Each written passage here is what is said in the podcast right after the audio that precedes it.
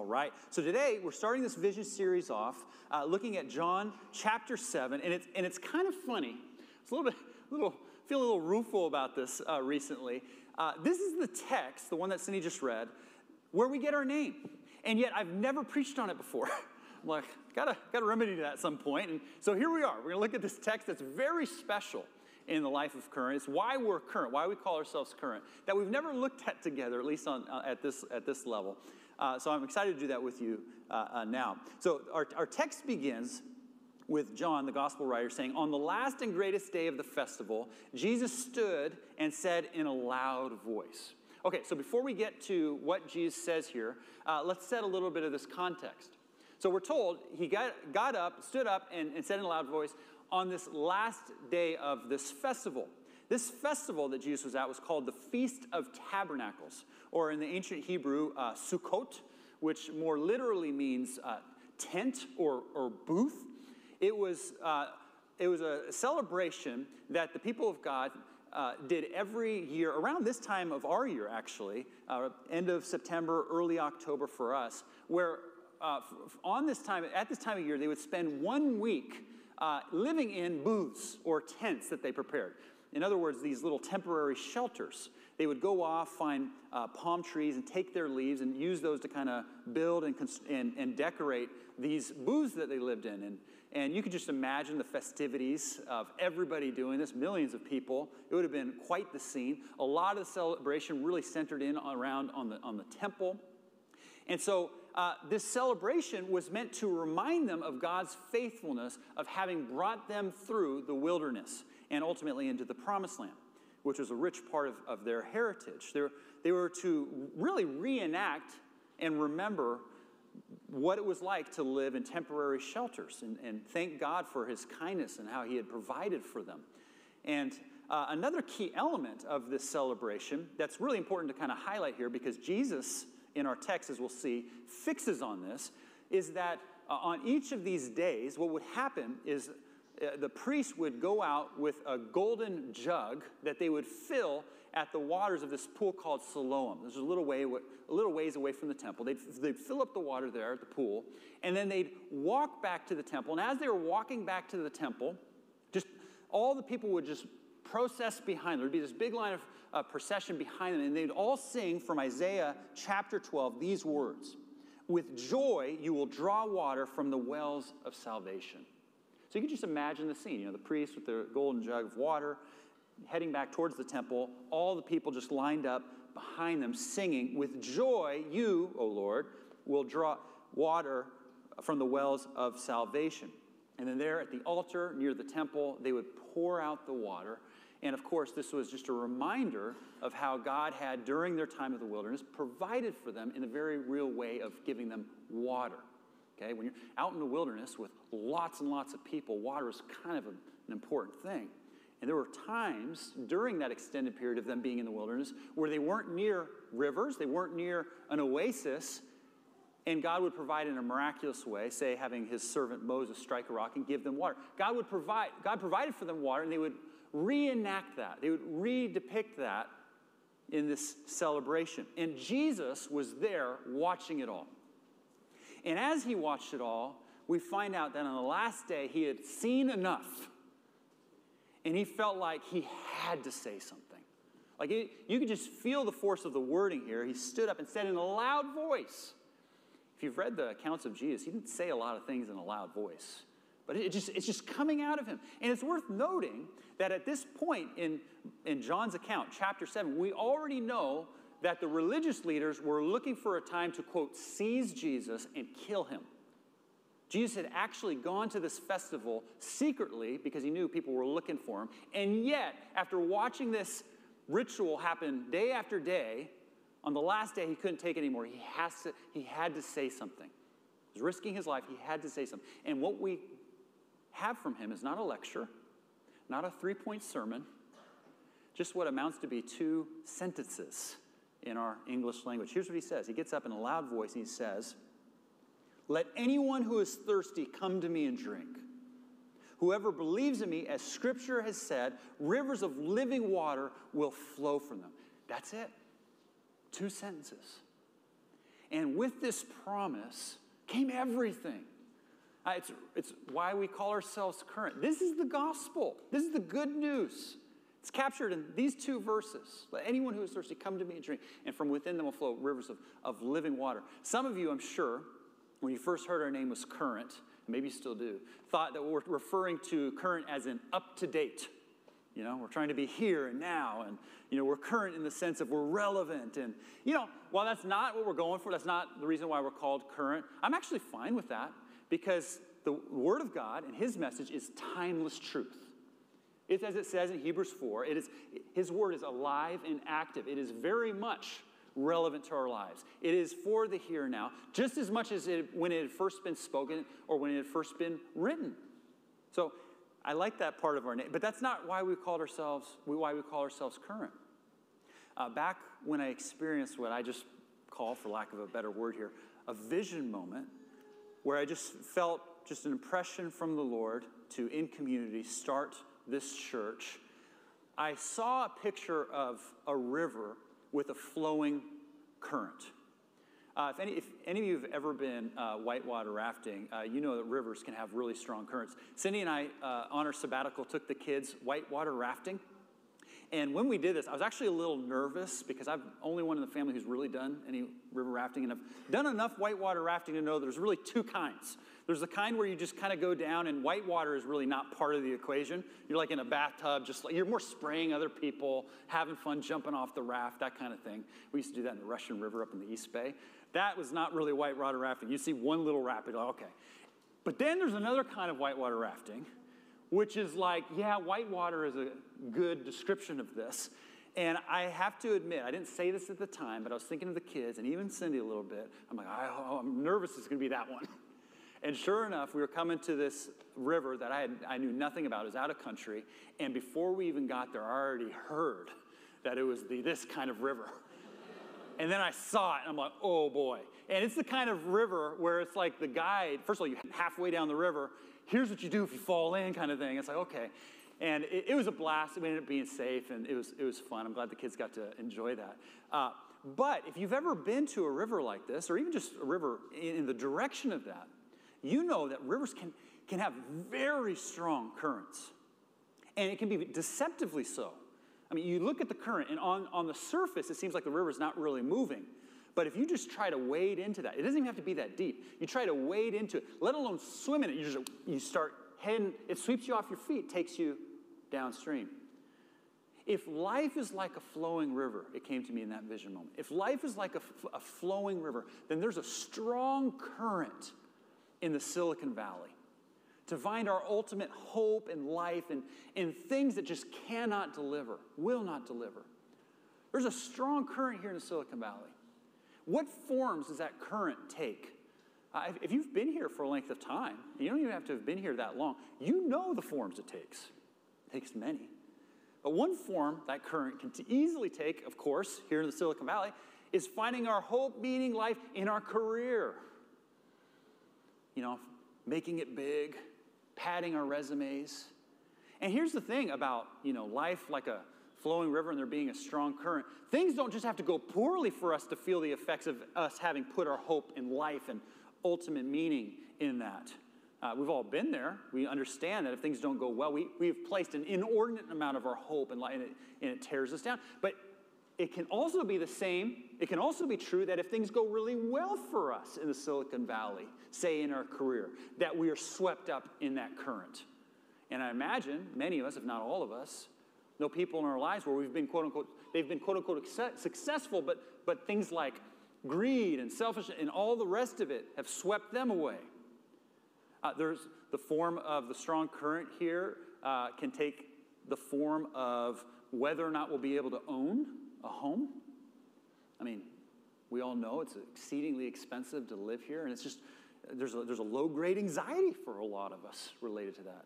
Will I ever own? Or if I do own, why, why isn't it that kind of house or in that kind of place? It can take an inordinate place in our hearts as we look to it for hope, meaning, life. Or when will I finally be able to move over there where I can get that? The strong current can take the form, say, for parents in getting our kids ahead Boy, if you're not in that current, that's a strong current.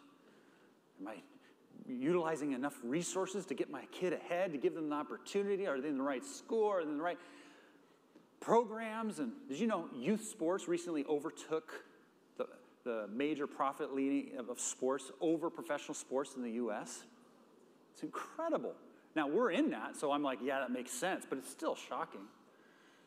And what's crazy about that, just to play with this a little bit, is you could feel like on paper you've done everything right and yet still feel like, oh, I don't know if this is working out. It's a strong current. This current can take the forms, and, and so, I mean, we just go on and on and make a list. in fact, I wonder what the current, the forms of the current, you feel like you can get swept up away. It would be worth doing some introspection there. But if life is like a flowing river, there's a strong current in Silicon Valley to find our ultimate meaning, hope, and life, and things that cannot, will not ever deliver. But Jesus said, Whoever believes in me, as scripture has said, from within them will flow rivers of living water. In other words, in Jesus, in Christ, there's a new current, if you will. That when we find our ultimate hope, meaning in Him, there is life and life to the fullest, as He says elsewhere. Rivers of, of living water. Jesus was watching this little ritual of the jug being poured out, priests coming and everybody singing about salvation flowing from the water. And he knew what they all knew then, and that is that they would have to continually need more and more of that water.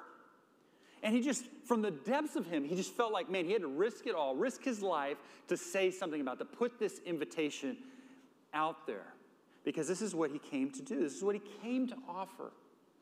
If you were here a few weeks ago, uh, I guess it was over the holiday weekend, Shauna Pilgreen was here, and she actually happened to teach from John chapter 4, so just three chapters back from where we are. And here's how, here's how Jesus said it in, in that text He said, Everyone who drinks this water will be thirsty again. He was referring to well water at that point.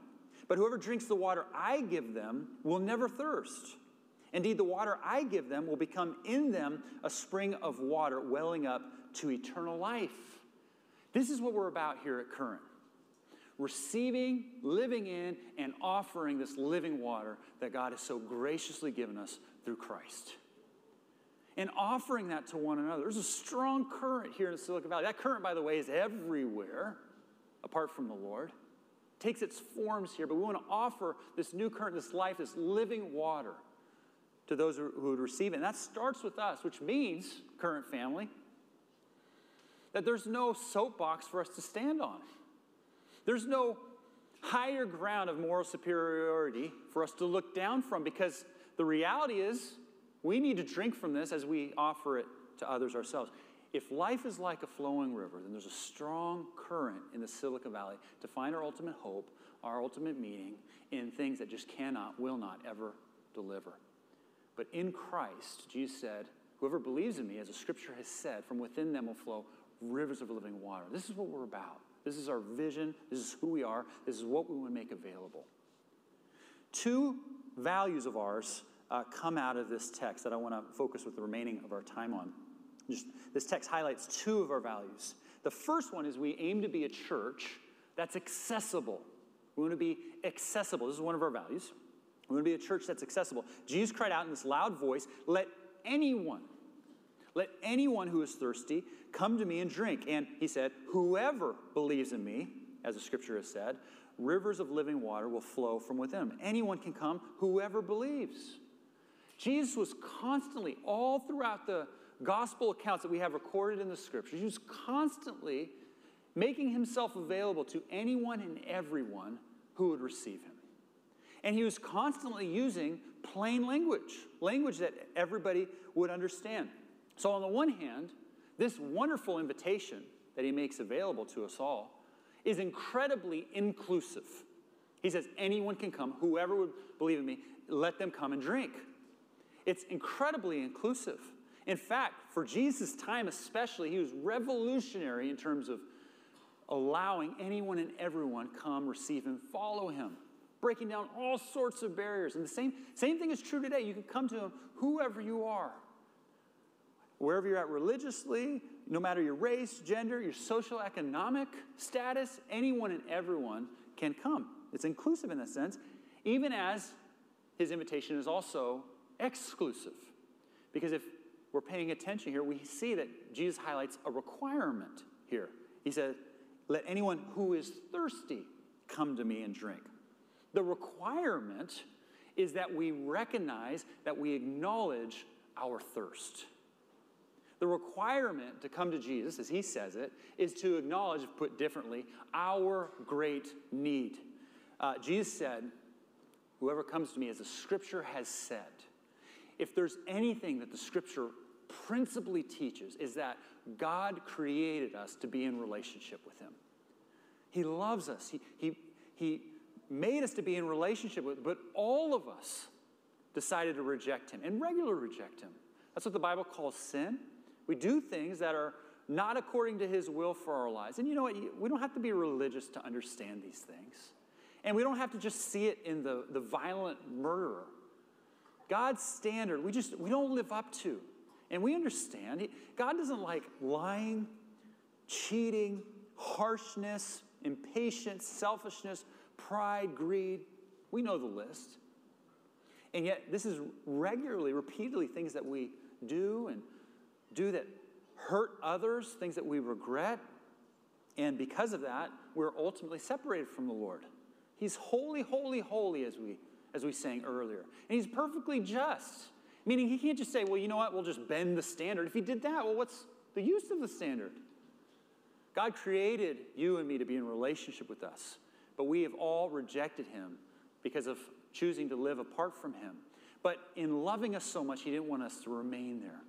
And so the gospel, or literally the good news, is he sent his son into the, wa- into the world to provide a way, to provide us with living water. And that's what Jesus came to do. Not just to risk his life to say, here's an invitation for living water, but ultimately on the cross to give his life, to give us these rivers of living water, dying on the cross for your sins and mine, that whoever would believe in him, he would give forgiveness, grace, and receive us back into relationship, based not on what you or I could do, but purely on what he has done and accomplished for us. That's the gospel. That's the good news. And Jesus, like he did then, makes it available today. This invitation let anyone who is thirsty come to me, whoever. And if that's you today, I want to give you an opportunity later to receive him, receive what he has done for you, believe in his name. We want to be a church that's accessible. That's why we say every week, and Cindy said it today, we are a community following Jesus together, and you're welcome wherever you're at on your spiritual journey.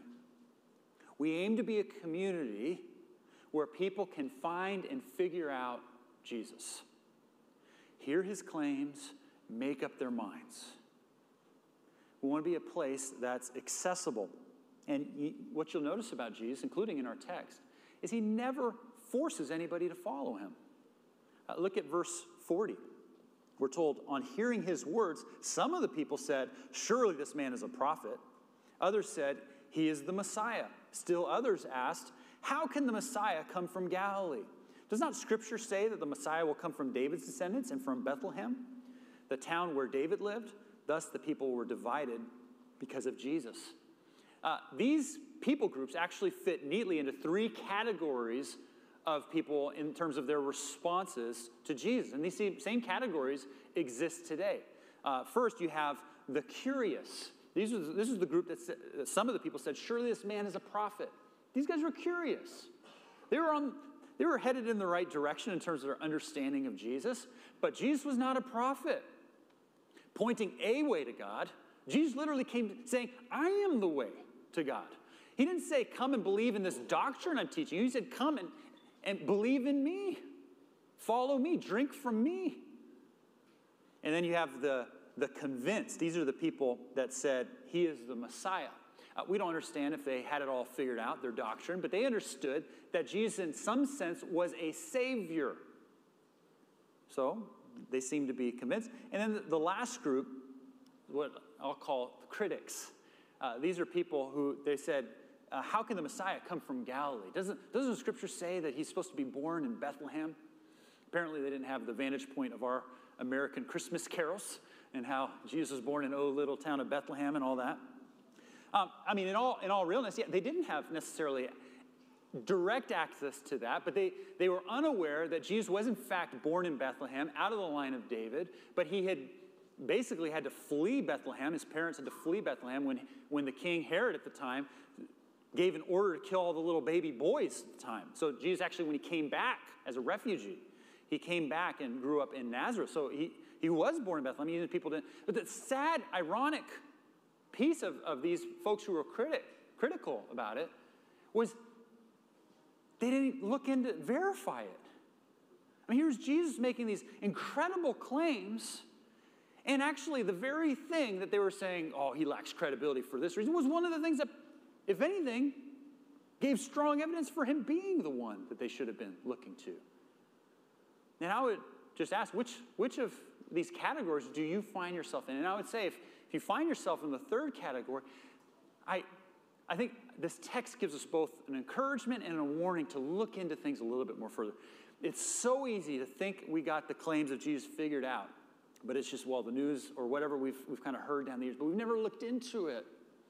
These, friend, if that's you, these promises are too important to not look into further. And we want to be a community that's accessible. So if this is you, or if this is your coworker, or if this is your neighbor, we want to be a place where you or they can come into this and, and find and figure out who Jesus is. Hear his claims, make up their minds. And I would just say, if this is you, or if this is a coworker of yours, stick around or invite them out.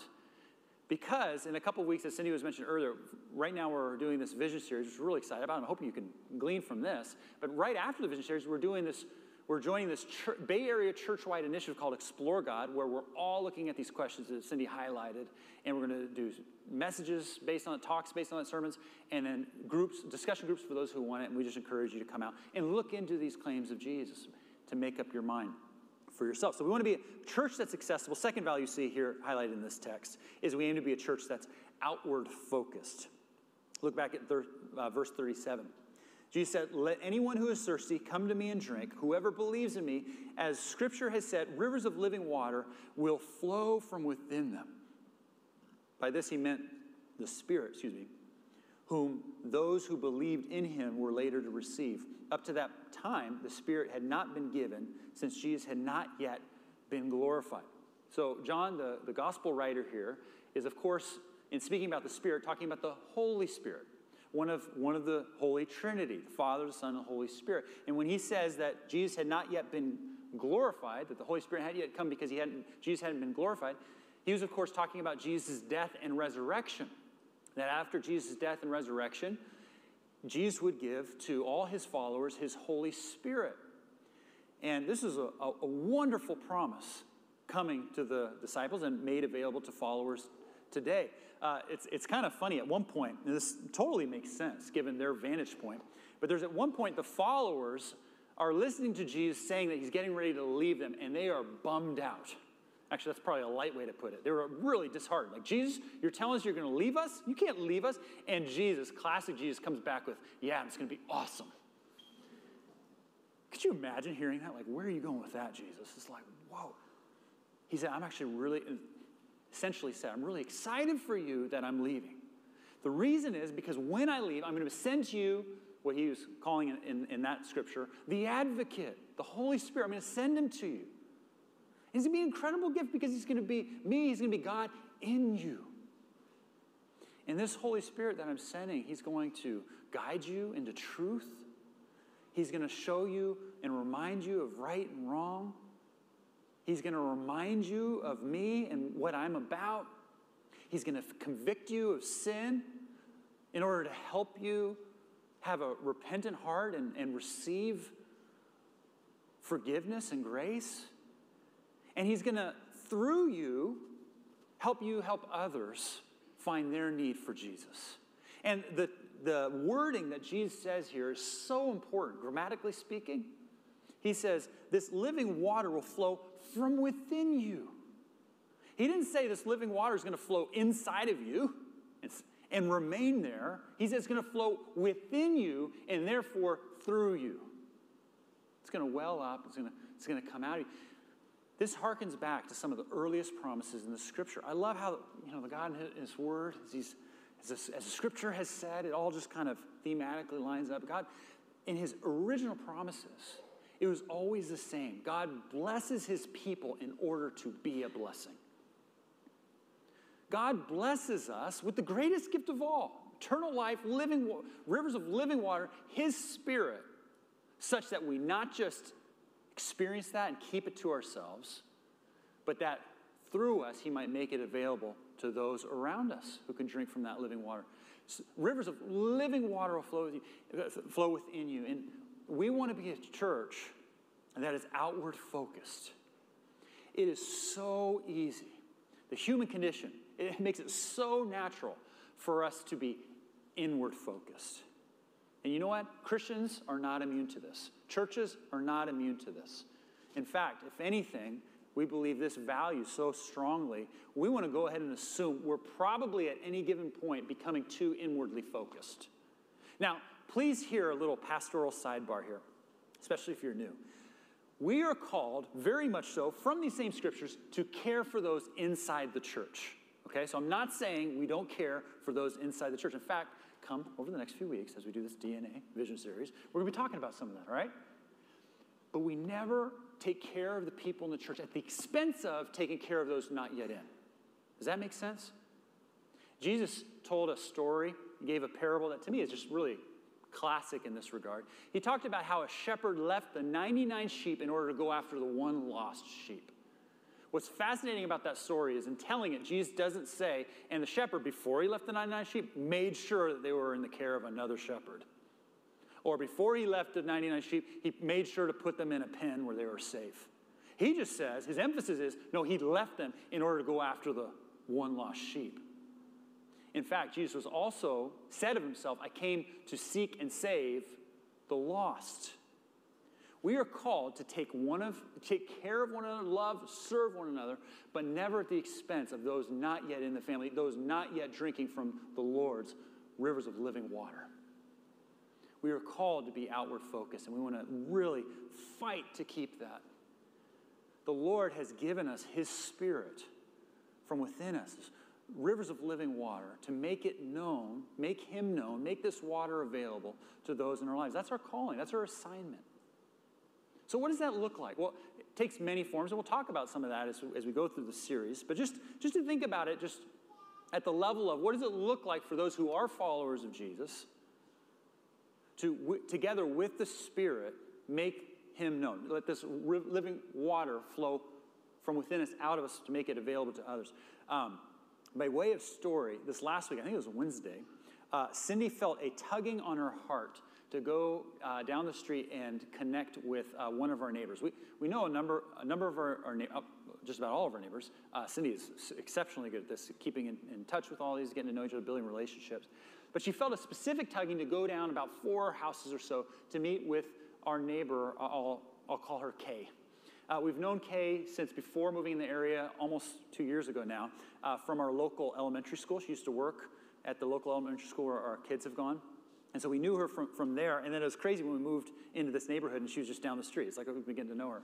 Well, Cindy, on Wednesday or so, felt a tugging that she's like, I feel like God might want me to go down and, and connect with her. So she took our dog, who loves their dog, and walked down the street, knocked on her door, and as soon as she started to speak with Kay, she realized something, something was up. Uh, she had lost her voice and just been diagnosed with a very scary illness real fresh. Uh, and the treatment that she's going to have to undergo is, is also of the scary variety. And so she was sharing this with Cindy, and Cindy's, and uh, uh, she asked Cindy if she would pray for her. Now, she's not Christian. Kay doesn't go to church, but she knows Cindy. She knows Cindy's about. Asked Cindy to pray for her. So Cindy's like, Of course, I'm going to pray for you. Laid a hand on her, prayed for her, and when they opened their eyes after praying, streams of tears were coming down Kay's face. And uh, I, got, I got home later, and Cindy, this is, the, this is what Cindy said right after when I saw her. She's like, I think the Holy Spirit did something.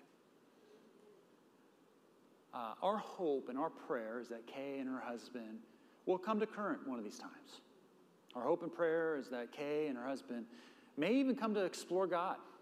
Our hope and prayer is that Kay and her husband uh, will have the opportunity, Cindy specifically, will get a chance to point them a little bit more closely to the Lord and His living water through what Christ accomplished for them on the cross if they would receive it by faith. Uh, this is our calling, church family. I mean, in our text, Jesus stood up and with a loud voice cried out because he's just seeing all this. He's like, I gotta say something. It's, that's a description. It's not necessarily a prescription. We see over and over again, Jesus didn't have to like shout out things. Our, our aim as we are outward focused and trying to be accessible is just to surface as followers of Jesus and make him known and, and let him do the work. You know, in the case of Cindy, Cindy's really incredible. It's not so much that she has discernment, she's like always thinking about God and how he's moving, although she does do that. More that she's just listening and willing, frankly. She's like, I don't know. Maybe she would have come back that night and be like, I just took Cordy for a walk, a little dog for. She came back saying, I think the Lord, Think the Spirit's doing something. This is our calling. People who have graciously, by, by God's movement in their lives, made his living water available to us, letting that water from within us flow outwards.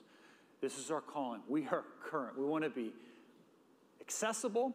We want to be outward focused. And if you're checking out the claims of Christ, we want to make this possible for you to figure out, make up your mind for yourself. No one wants to for you. No one, no one wants to do any drive-by guiltings, as we like to say. Just put it out there. Make, let you make up your mind. And for those of us who are followers, we want to together with the Spirit, together in community, make Him available to those around us. And what blows me away, sabbatical is a wonderful reminder of this, just getting a little bit of altitude and just remember, God has just been doing an incredible thing here at Current in us and through us. Not because of us, actually, mostly in spite of us, theologically. But what a ride it's been, and what a ride we hope and pray it will be into the future as we hope and pray that you do even greater things for His kingdom, for others to receive His living water. Let's pray.